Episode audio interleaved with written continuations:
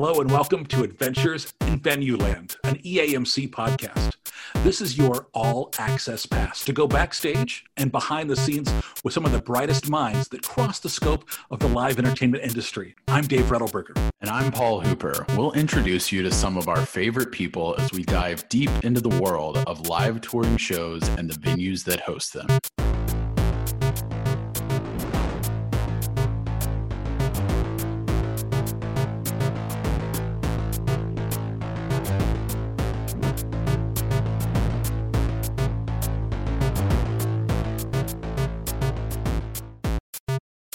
Heading up to Northeast Ohio today, birthplace of rock and roll, right? Uh, with SVP Marketing, Sponsorship, Sales for Live Nation, Barry Gabel. Barry, welcome to the broadcast.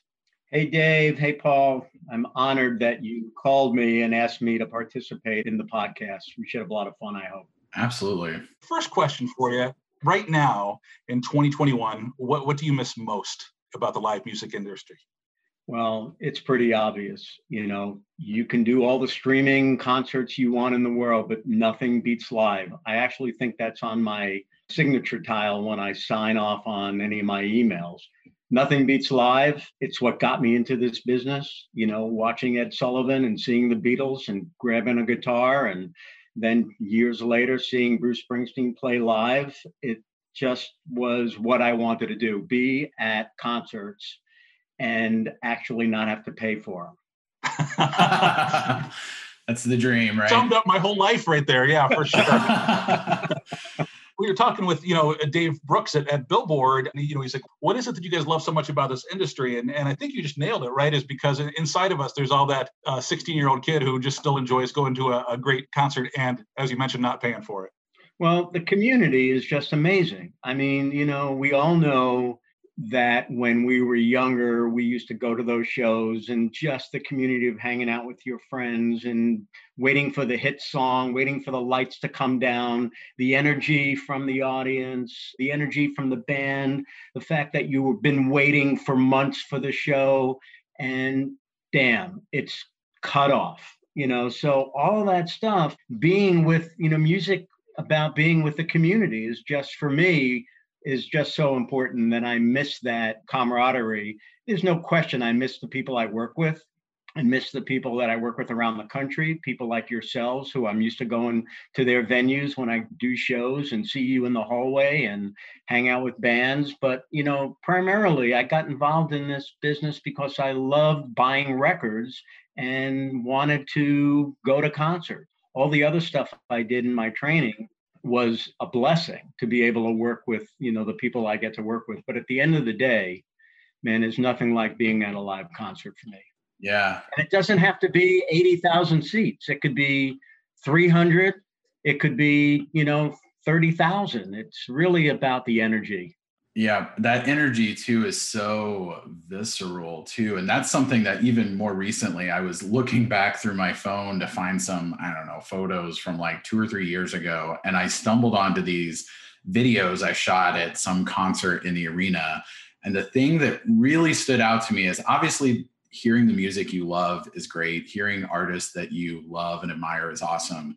But that energy you get from the crowd you just can't get that from streaming. And when you see that the crowd is like singing all along in unison and they're all like i mean like you said it can be an intimate club or it can be 18,000 seats in an arena and it is just you just cannot replicate that in any other way. So i mean gosh you know that's definitely the thing that i long to get back to Barry, one of the things that, that you mentioned obviously is the people. And so let's dive in there for just a moment because one of the things that those of us who have had the chance to work with you know is that some of the folks that work with you are just so loyal to you. There is such a a love. Tracy Hedrick here, for example, that works with me uh, here in Columbus. You know, she will tout your your knowledge as a mentor of, of taking people under their wing, and and you've done that for so many people over the years of of bringing people in. What is it uh, that you love about the people you work with, and and why do you think that they are so carrying the the Barry Gabel uh, fandom and jumping on that bandwagon? Well, again, that's very kind of you, but I've always come from the world. I know it sounds trite, but Mike Belkin used to say, there's no I in the word team. And I always feel that you're only as good as the way you collaborate, quite honestly, because I feel like I'm confident and I feel like I'm good at what I do. But I'm telling you, the person that sits next to me, or the person on the other line, or the person that I'm dealing with on a computer, they got so much more to bring to the table than I might even even think about. And if you don't embrace that, and if you are fearful of who's going to do something better than you, then you're in the wrong business because our company is founded on collaboration as far as I'm concerned.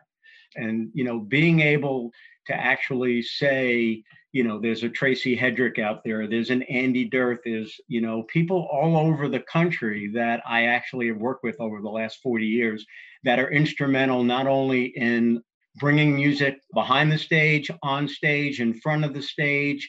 I've made incredible relationships with a lot of these people that actually have made a difference in the entertainment community.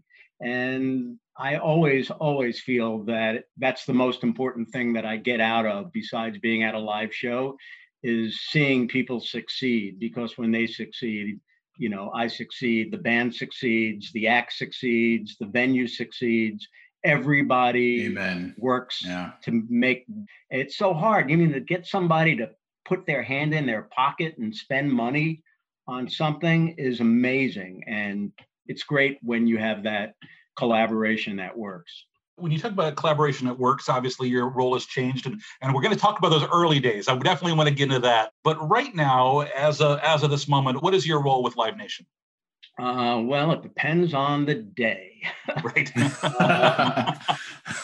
and and we're all gathering up the time period that it's almost a, a, a freaking year that we've Yeah. been doing this since March 13th.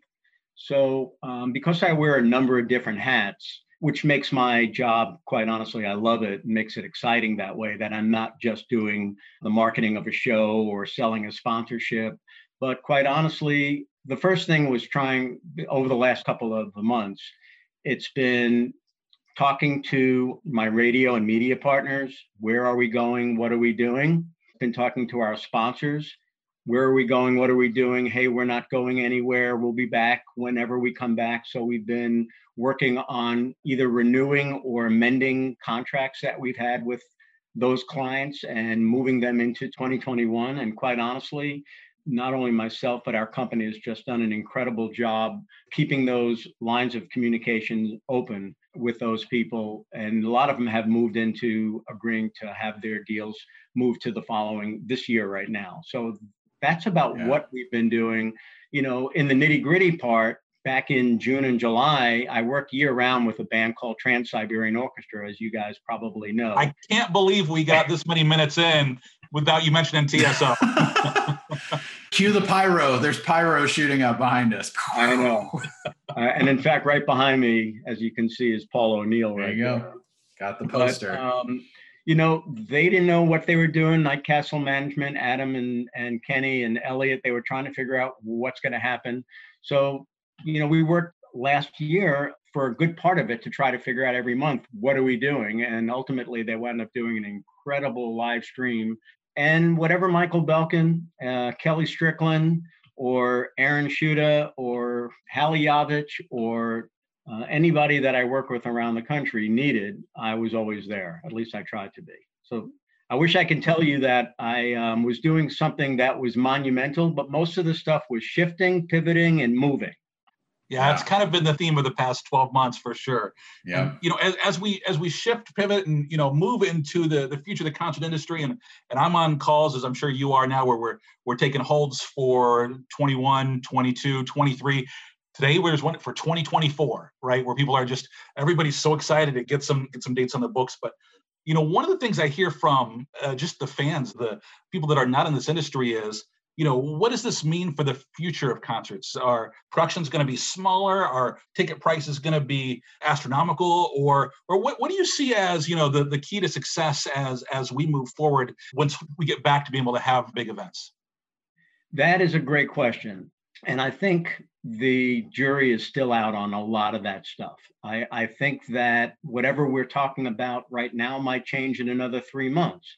But, you know, some people are talking about, well, I know for sure regions are going to come back before like a 50 city tour. It's pretty obvious. You know, for a band to say to themselves, let's get on a bus and let's do a 50 city tour well you're dealing with municipalities that have different protocols you're right. it's, there's a lot going on that doesn't necessarily equate from cleveland to columbus to indy to st louis. And the jury is still out on that. I think i think i hope that prices remain the same. I think if they wind up doing um, less capacities and you have to go out and do only a three to 5,000 seat show in a 10,000 seat venue, I would hate to feel that you had to go to a hundred to a $200 ticket because of that. I think that the economics just would be awful if you had to do it that way. I think there'll be a lot more local production than national production. And I think that everybody, the band, the management, the venue and the promoter will probably have to all chip in and and sort of be involved in the expenses. You know, a lot of the deals, whether they're 90 10, 95 5, whatever, it's all on the artist. Well, is it really fair for the artist to have to pick up if they have to go on tour with, normally they'll have maybe 10 buses for eight people on a bus. Well, what happens if now they can only have four people on a bus or five right. people on a bus? Right. What happens if they have to carry five protocol managers? What happens if there's all these extra red zone protocol locations within your venue that you know have to have so many people that are in that location uh, what happens if you are opening your venue for only two or three thousand people but it's still costing you 75% of your expenses to run that even though you have less people yeah. so the, the economics right now are so upside down that I think I'm hoping that smartness prevails and everybody sort of takes a deep breath when it comes to what these expenses are and who's going to have to, you know, be in charge of those and who's going to have to bear the brunt of them. It, it shouldn't just be the artist, but it shouldn't just be the promoter in the building. We've got to figure that one out. Yeah, there's so much to figure out, which is, you know, kind of exciting in a way because there's so many things that we just did because that's the way we've always done them. And I mean, we as an industry, right? That, that we just get into habits and, and this has kind of forced us all to kind of take a step back. Well, let, us take a step back to something you, you mentioned uh, just a moment ago. Let's uh, address Trans Siberian Orchestra because in addition to kind of what you've done with Live Nation, this is a, a band that you champion as much as anyone has ever championed any band right? And and uh, I've worked uh, on TSO since the mid '90s when we uh, saw them go from a kind of a theater act uh, or a smaller venue act to an arena, then to a multiple arena night, where it has become this juggernaut, right? This this holiday tradition. I call it like the rock nutcracker because families go every year. But Barry, talk to me about first of all, for somebody who's who's listening, who's not familiar with Trans Siberian Orchestra, kind of give us a little bit there, and then tell us how, how you got involved with this group and and how things are going. I, I love to say what Paul used to say. Paul O'Neill, who was the creator of TSO, it's Pink Floyd meets Andrew Lloyd Webber meets the Who. Um, it, That's great. You just fog it up, blow it up. It's always bigger and better every year it's it's very interesting project. TSO had their first album back in 1995, I believe, Christmas Eve and Other Stories, and didn't really tour. Um, there were three radio programmers that started playing Christmas Eve and Other Stories around the country. Mason Dixon, uh, Bill Lewis up here in Cleveland, and another jo- disc jockey that I can't remember quite off at the top of my head out of New York. And when they would play the song Christmas Eve, uh, Sarajevo 1224, it lit up the phones. There was nothing like it.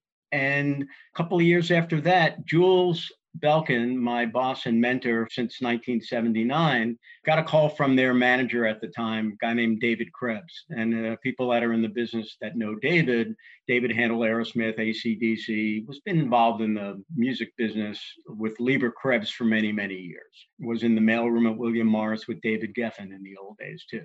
But David called Jules and said, I'm working on this project. It's getting a lot of phones. Band is called Trans Siberian Orchestra will you um, take a listen to the record? And we're, we're finally we're getting a lot of pull from the radio folks in cleveland that they want us to come out and do a show. And we've never really even done a show. We're just a studio band at the time. Keep in mind this band was a group of metal musicians, progressive rock musicians that were made up of a band called Savatage. And they were fairly well known in Europe, but not necessarily landmark names in America. So we, to long story short, in 1999, we did the first show with them. They did they did seven dates around the country, and Belkin Productions at the time did five of those dates. I remember Jules saying, "Well, call up Larry Magid and call up Jam or call up uh, whoever and see if they'll be partners with us." And to a person, they all said, "Go fuck yourself. We're not going to do it." we had to convince a lot of people to do it, and we um, it was amazing. So we, we put the show on sale in Cleveland. I worked with their at that time their marketing guy Adam Lind, who uh, and Kenny Kaplan, who have become dear friends of mine for like 25 years now, and and Adam and Kenny currently manage the project. And without really knowing what was going on, we put one show on sale at the Cleveland at Playhouse at State Theater, uh, Cleveland Playhouse, and the show sold out. I'm not kidding you. This is not hype. It sold out in a half hour, 3,000 tickets. So quickly got on the phone, tried to book another date with Playhouse Square, and it wasn't available. We went to Music Hall. So literally two days later, we had to load out that show, do the other show, put that on sale. We said, ah, we'll do it. Sold that show out immediately. Dang. Came back, and decided to do a third show and we went back to Playhouse Square. So here we were in, in the same town that had three load-ins, three load-outs. You're trying to you're trying to make it really easy on yourself, sounds yeah. like. And from that point on, every one of the dates we did, except at that time Chicago, all the shows sold out, did great. Played the Tower Theater, a couple other I can't remember all the different cities that or the venues, but all the shows did great and just started this 21 year relationship that I have with the band. And every time I said to Adam, Kenny, and Paul, what about trying this? They said, let's do it. You know, we all worked very hard on branding the, we just didn't know what we were doing. I mean, to see that band play their first show and to see in the audience, I love hearing, you know, Al Pitrelli talk about it because he saw it firsthand on stage. You'd see the people there that thought they were going to see the Rockettes. And then you saw the Savatage fans, and right. you saw the parents with their kids, you know, thinking that they were going to see just a regular holiday show. And, um, you know, at that time they had the fog machine and lights, and the fog, you know, the fog machine would, the first five rows would be covered in smoke. Right. You know, trying to figure out where the band was on stage and we had no idea. At the end of the two hour show it was amazing the response from the audience. And they hit on an incredible an incredible kind of show that brought hope narrate i mean who is doing a show with narration in it and bringing rock and jazz and classical music and blues and metal all in one show that had tremendous lights and every performer was amazing. And they would bring in local strings, they tied in local charities, they did all the right things from day one. And I just was, you know, lucky to be involved in it. And when I saw the first show, I was hooked. It just to see what we what they've accomplished you know 106 shows over a million tickets annually 65 million dollar gross they leave 13 million dollars uh, they've left on local charities across the country that do good for food banks, Toys for Tots, Salvation Army. I can go on and on and talk about how great that project is. One of my favorite things about TSO is that, you know, because the lights and the spectacle is right, is kind of how I was introduced to the band. But then, you know, as a as a marketing guy for a venue, was with the band at a local radio station, right? The local radio and involving them in that show. And the band comes in no frills, right? Just an acoustic guitar and like four four or five members of the band. And they did an acoustic set at the radio station. Even with everything removed, I remember it's still one of the best live performances I've seen. Just this little, just hanging out, jamming in a radio station studio, and there's just so much talent there in what in what these guys do. And you hit it on the head, and it, it all boils down to the song, the feeling, what they are emoting. Uh, you know, a show about hope faith and the betterment of mankind and knowing that there is good in people, you know, like Paul would say in one of the songs, if we could all make this Christmas thing work all year long, we'd be a better world to begin with. Hey, listen, I don't want to sound like a, you know, a hapless, hopeless hippie, but what they what they um, hit upon was an incredible, uh, and the music is fabulous. The words are great, but you said it right, Dave.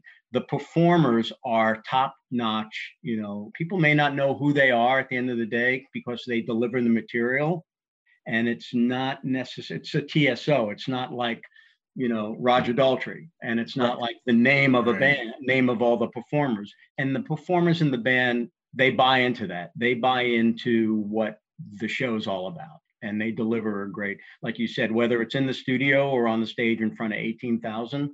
It's amazing material and amazing talent bringing it they're always so nice and modest to work with. You know, like working with other acts, whenever we have them come through the building, it can sometimes be challenging or there's different egos involved. And every year, there's, you know, they're giving back to the local children's hospital. They have kids there. They're, you know, connecting with the families, you know, all the people that are involved in these check presentations. I mean, they're just the nicest, most down to earth people and so smooth and easy to work with I mean, you just really couldn't ask for anything better on that side.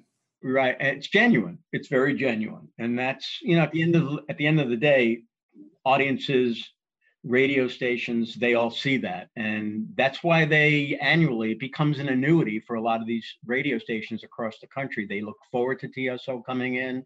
They look forward to bringing their local charities involved. It becomes like um, you know the christmas holiday and thanksgiving where you see your family members every year year after year. Yeah. Really really a comforting show.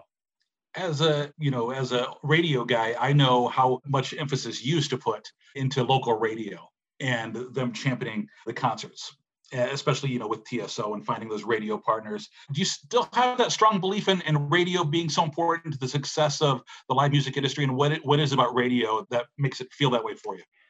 Hey listen things have changed. You know when i talk to younger people the dynamic of of how music is distributed is so different. When you and i were growing up or at least when i was growing up you know, I listened to the radio station and the radio station had a 17 share, whether it was the WMCA Good Guys or, you know, uh, in New York or Kid Leo at WMMS or QFM 96 with Pat Wags. You know, these people were tastemakers.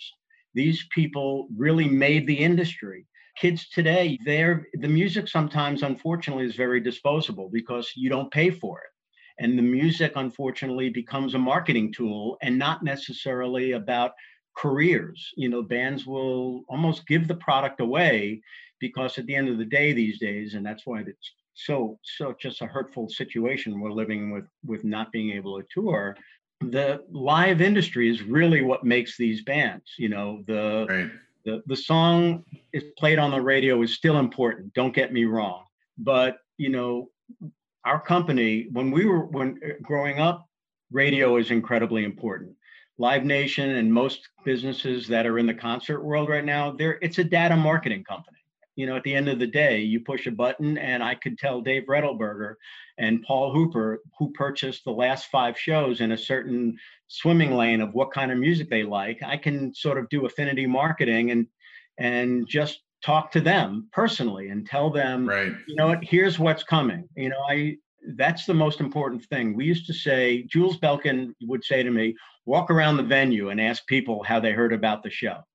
How they hear about the show. And those days it was either radio or what we the other one, the biggest name was my friend. My friend. Yeah. yeah. So now my friend is Facebook. My friend is Instagram my friend is snapchat. My friend is data marketing you know and it's not necessarily terrestrial radio though it is important. I still believe that you know if you go into any show thinking that it's a slam dunk you're going to lose. Everything is important. Radio may not be as important. In the old days you used to have to place a full page ad in the newspaper. Who the hell reads a newspaper now?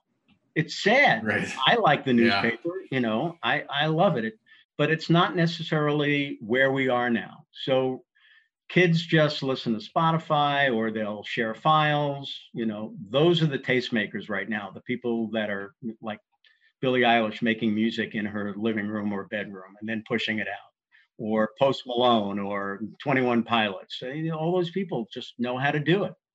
Yeah. You mentioned Jules' names a couple times, and let's take you back to 1979. You know, so at 1979, this is a different era of marketing. It's a different era of live music, as you kind of touched on with radio. But was this your entry into working in the live music industry?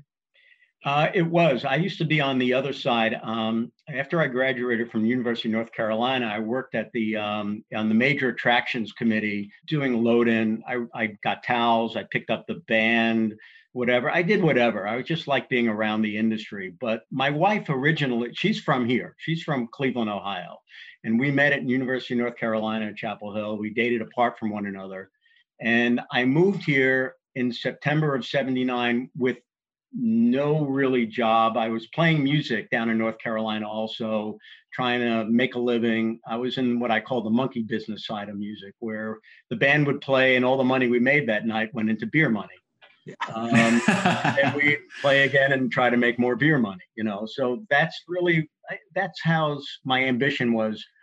When I moved here, I um, didn't know what I was going to be doing. But at the time, my wife was sharing a house with the road manager of the band called the Michael Stanley Band.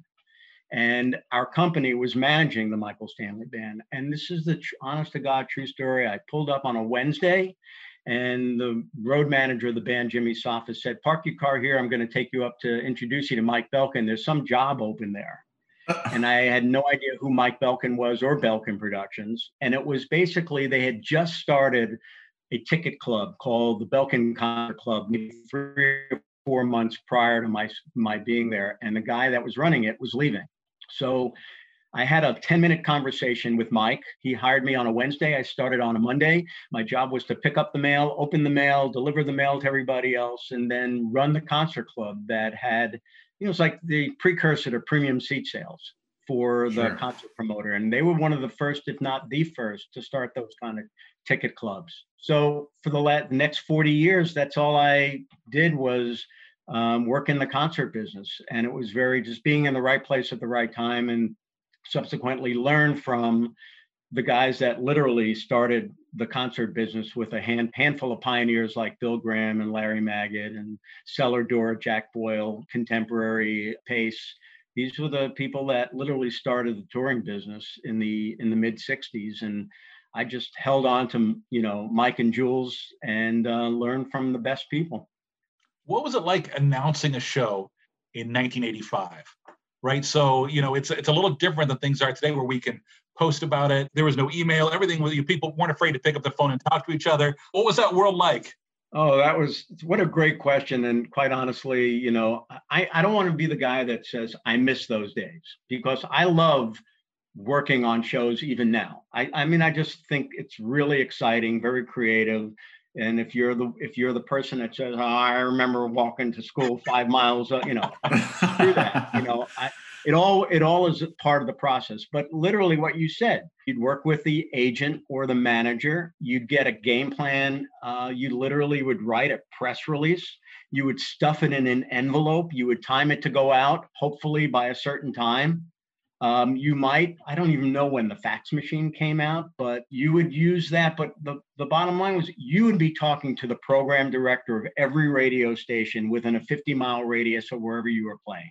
You'd be on the phone talking to them You'd be uh, putting promotions together. You'd be doing ticket promotions with them, liners. You'd be writing the copy for the liners, be calling up TV stations to see if there was an opportunity to get on the news, especially if it was a stadium show with either a Paul McCartney or, you know, with the Stones you would be rolling up your sleeves to do anything and everything to get the word out about every show old school wise and everything was about promotion. Quite honestly, the buy on radio or TV, I hesitate to say it's a mercy buy, but if you didn't get at that time 10 to 1 on whatever you were doing, then you weren't a really good marketer because at that time it wasn't really about that 60 second spot, which now has turned into a 15 second spot.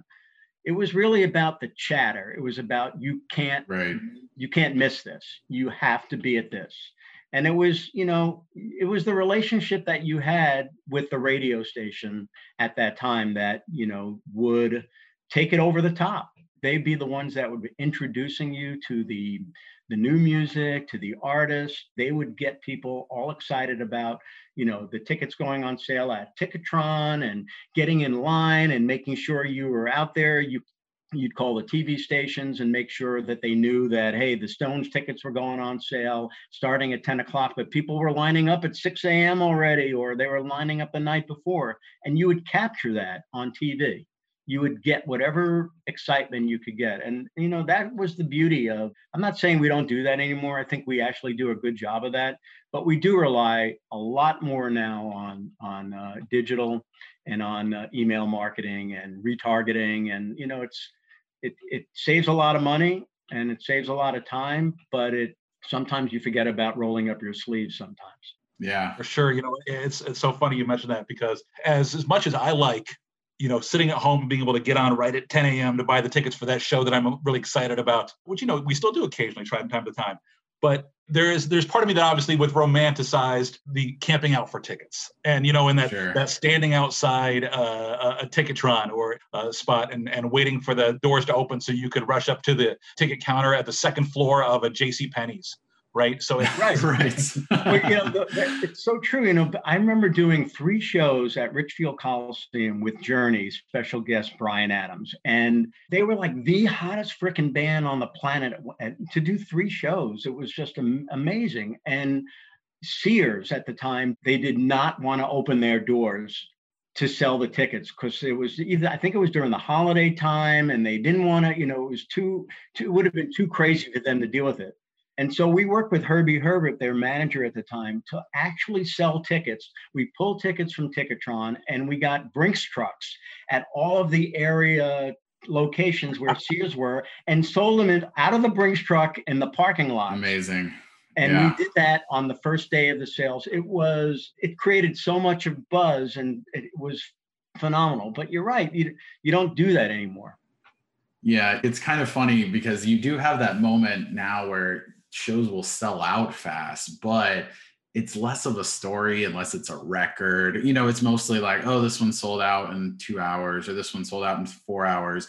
But all the people are at home, and there's something like I, I remember when I first started working at the arena that you would have these big tours and that was like a story in its own where you would go up to the lobby and you'd have like a ticket lottery and have these massive snaked lines throughout the arena lobby and you'd be drawing the number and everyone you know it's like it was such this opportunity that that was like its own pop-up press event and such electricity around it. And you know i i think like dave said it's so much easier to you know buy tickets at home. So it's you know we're probably just romanticizing the old days but it is something like that i miss about that you know and there's nothing wrong with the way they're doing it now it's just different period you know? right exactly speaking of different obviously a, a big change going from Belkin Productions to Live Nation. What was that like for you? You know, with the uh, obviously, you know, part of the same group, but things change over the course of time and it's a different era in the industry. So, talk to me about how that impacted you personally and, and professionally. Well, we sold the company in 2001. And it was, you know, we had actually been uh, courted a couple of years before, whenever when it was first started, but the Belkins didn't weren't interested. But when they finally did sell, you know, initially I was concerned because I liked the mom and pop world, you know, but in typical Barry Gabel fashion, I, I, I learned to embrace it pretty quickly and I say to everybody, you know, it's great that I was able to make a decision by just walking to the two guys around the corner from my desk and say, "Hey, I want to do this," and they would say, "Okay, just don't lose a lot of money," you know, right. and they would let they would be engaged and let you do it. I always say what I have learned to say to a lot of people: uh, the best part about Live Nation is that it's so freaking big, and the worst part about Live Nation is that it's so freaking big. right. But right. what I but going back to the collaboration, the people that make up our company are some of the best and brightest people, at least they were prior to the pandemic and where we had to work with a lot of, you know, less is more. And we had to furlough some some just incredibly talented people across all different aspects of our of the company. But I honestly thought it gave me at the time of my career in 2000, starting in 79, this great platform for at least me because I, like I said, I like being collaborative.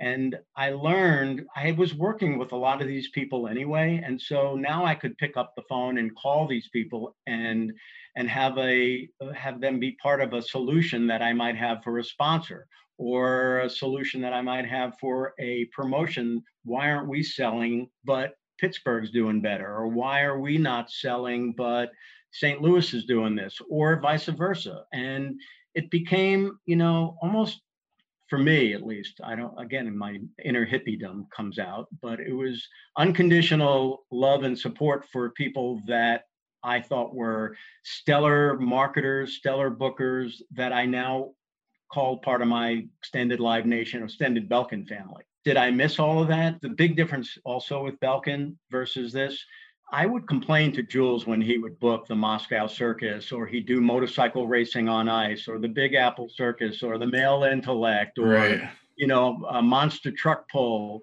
You know, I'm going. Why aren't we doing like a million Springsteen dates? Why aren't we doing ACDC every? You know, right. and what it what it taught me was exactly what I was saying before. You learn how to sell tickets in any genre for anything. One day I'm doing Motley Crue, and the same day I'm doing Amy Grant. And there's no difference in in promoting. It's about getting people excited about laying down their money and understanding what their brand is and being true to that brand.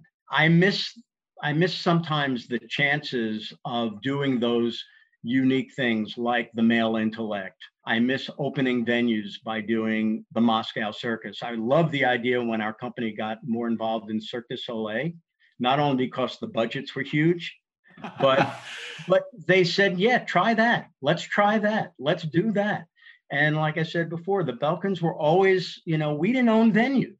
We made money on one thing, and that was the ticket until you could find other ancillary revenues to make money on so they were always doing any shows that could fill up an arena. I learned at that time how to sell a show and how to create relationships and how to count on people to help you be successful. So as I was complaining about why aren't we doing all these Springsteen dates, little did I know I was becoming a better marketer because we were doing anything and everything that was entertainment driven, whether it was Say Goodnight Gracie or La Cage aux Folles or Springsteen or one of my favorites is motorcycle racing on ice. To this day, 40 years later, my hearing is uh, still gone in my right ear from those two cycle engines. You know what I'm talking about. I know exactly what you're talking about. yeah. Uh, yes, and having promoted uh, the, both the Moscow Circus and uh, some uh, more than my share of motorcycle events over the years. so you know we've talked about it here and there because it's always a, a big character in your life. But the city of Cleveland, the Rock and Roll Hall of Fame, right? I know this has been a, uh, a point of pride for the city, and and you've been involved from the beginning, correct? Yeah, whether we were behind the scenes on a lot of the, you know, uh, back in 1980 when they started doing the the poll, you know, different cities were trying to vie for where the um, where the Rock Hall would be, whether it would be in Philadelphia or Seattle or in uh, in San Francisco, Chicago. A lot of the cities were were um, vying for that, but it took the local radio station got behind it, WMMS and their entire staff public-private partnership. Everybody got behind it, whether it was the House of LaRose, which was the local Anheuser-Busch distributor, or Belkin Productions, or the you know the bank at the time, uh, and the head of the bank, whether it was uh, the city of Cleveland, Destination Cleveland early on. Everybody got behind this, thinking that why couldn't it be in Cleveland? Shit, the first concert that was ever done was the Moondog Coronation Ball uh, that was done in Cleveland years ago. And um, that was really the flagpole that was put into, into the ground by Alan Freed, the disc jockey that was here in Cleveland that literally coined the term rock and roll. And so they felt like they had a leg to stand on. And at that time, also in the 70s, per capita, Cleveland was selling more records. That was the thriving time when every label had an office here.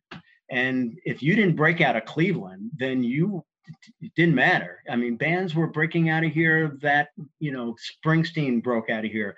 David Bowie did his first American dates in Cleveland. So there was this groundswell of why not Cleveland? And they went up, gave an incredible presentation to Ahmet Ertegun and the at that time the Rock and Roll Hall of Fame board or foundation, and they wound up getting it. And it proved to be an incredible opportunity for the city. And for me, Michael Belkin's on the board, Jules and Mike were on the board from day one.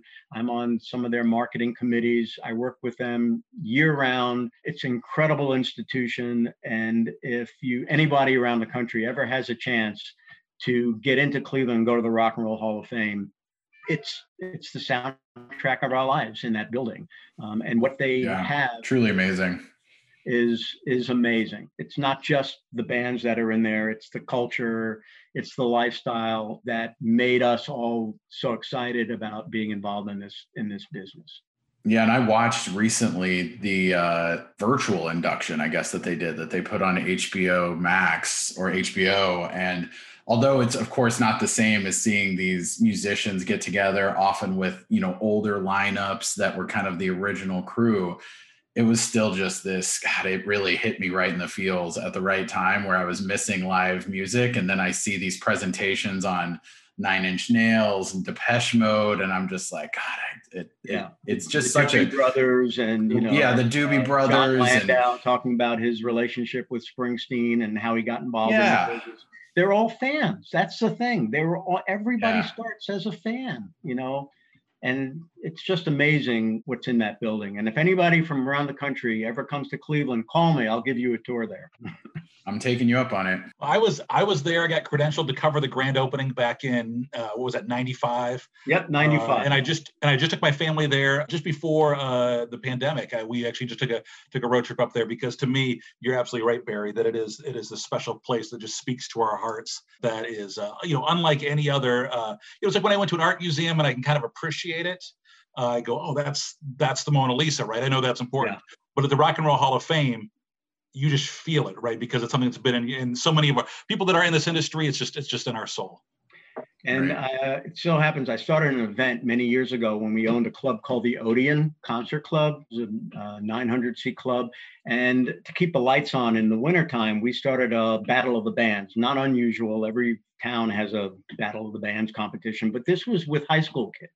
And it was a great way for us to find also cheap talent that could play as opening acts or to be on our street team or to you know whatever just be in the community uh, 25 sure. years later we moved the event to the rock and roll hall of fame where we've done uh, where these high school kids get a chance to play in the shadows of their gods and goddesses within the industry the parents get a chance to roam the halls of the rock and roll hall of fame with their kids and they you know talk about this is the band that i first saw when i was going to so and so or whatever it might be and it was right. it, it's just great to be able to bring those families together under the roof of the Rock and Roll Hall of Fame and sharing stories and their favorite bands and bringing generations together in that building. And it's great to have that Tri C High School Rock Off take place there. Unfortunately, we haven't been able to do it recently, but we'll be back up again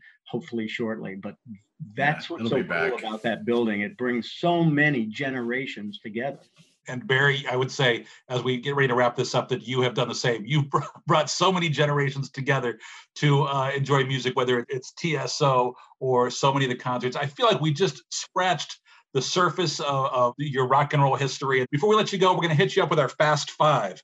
So we got five quick questions for you. Uh, just looking forward for your instant response.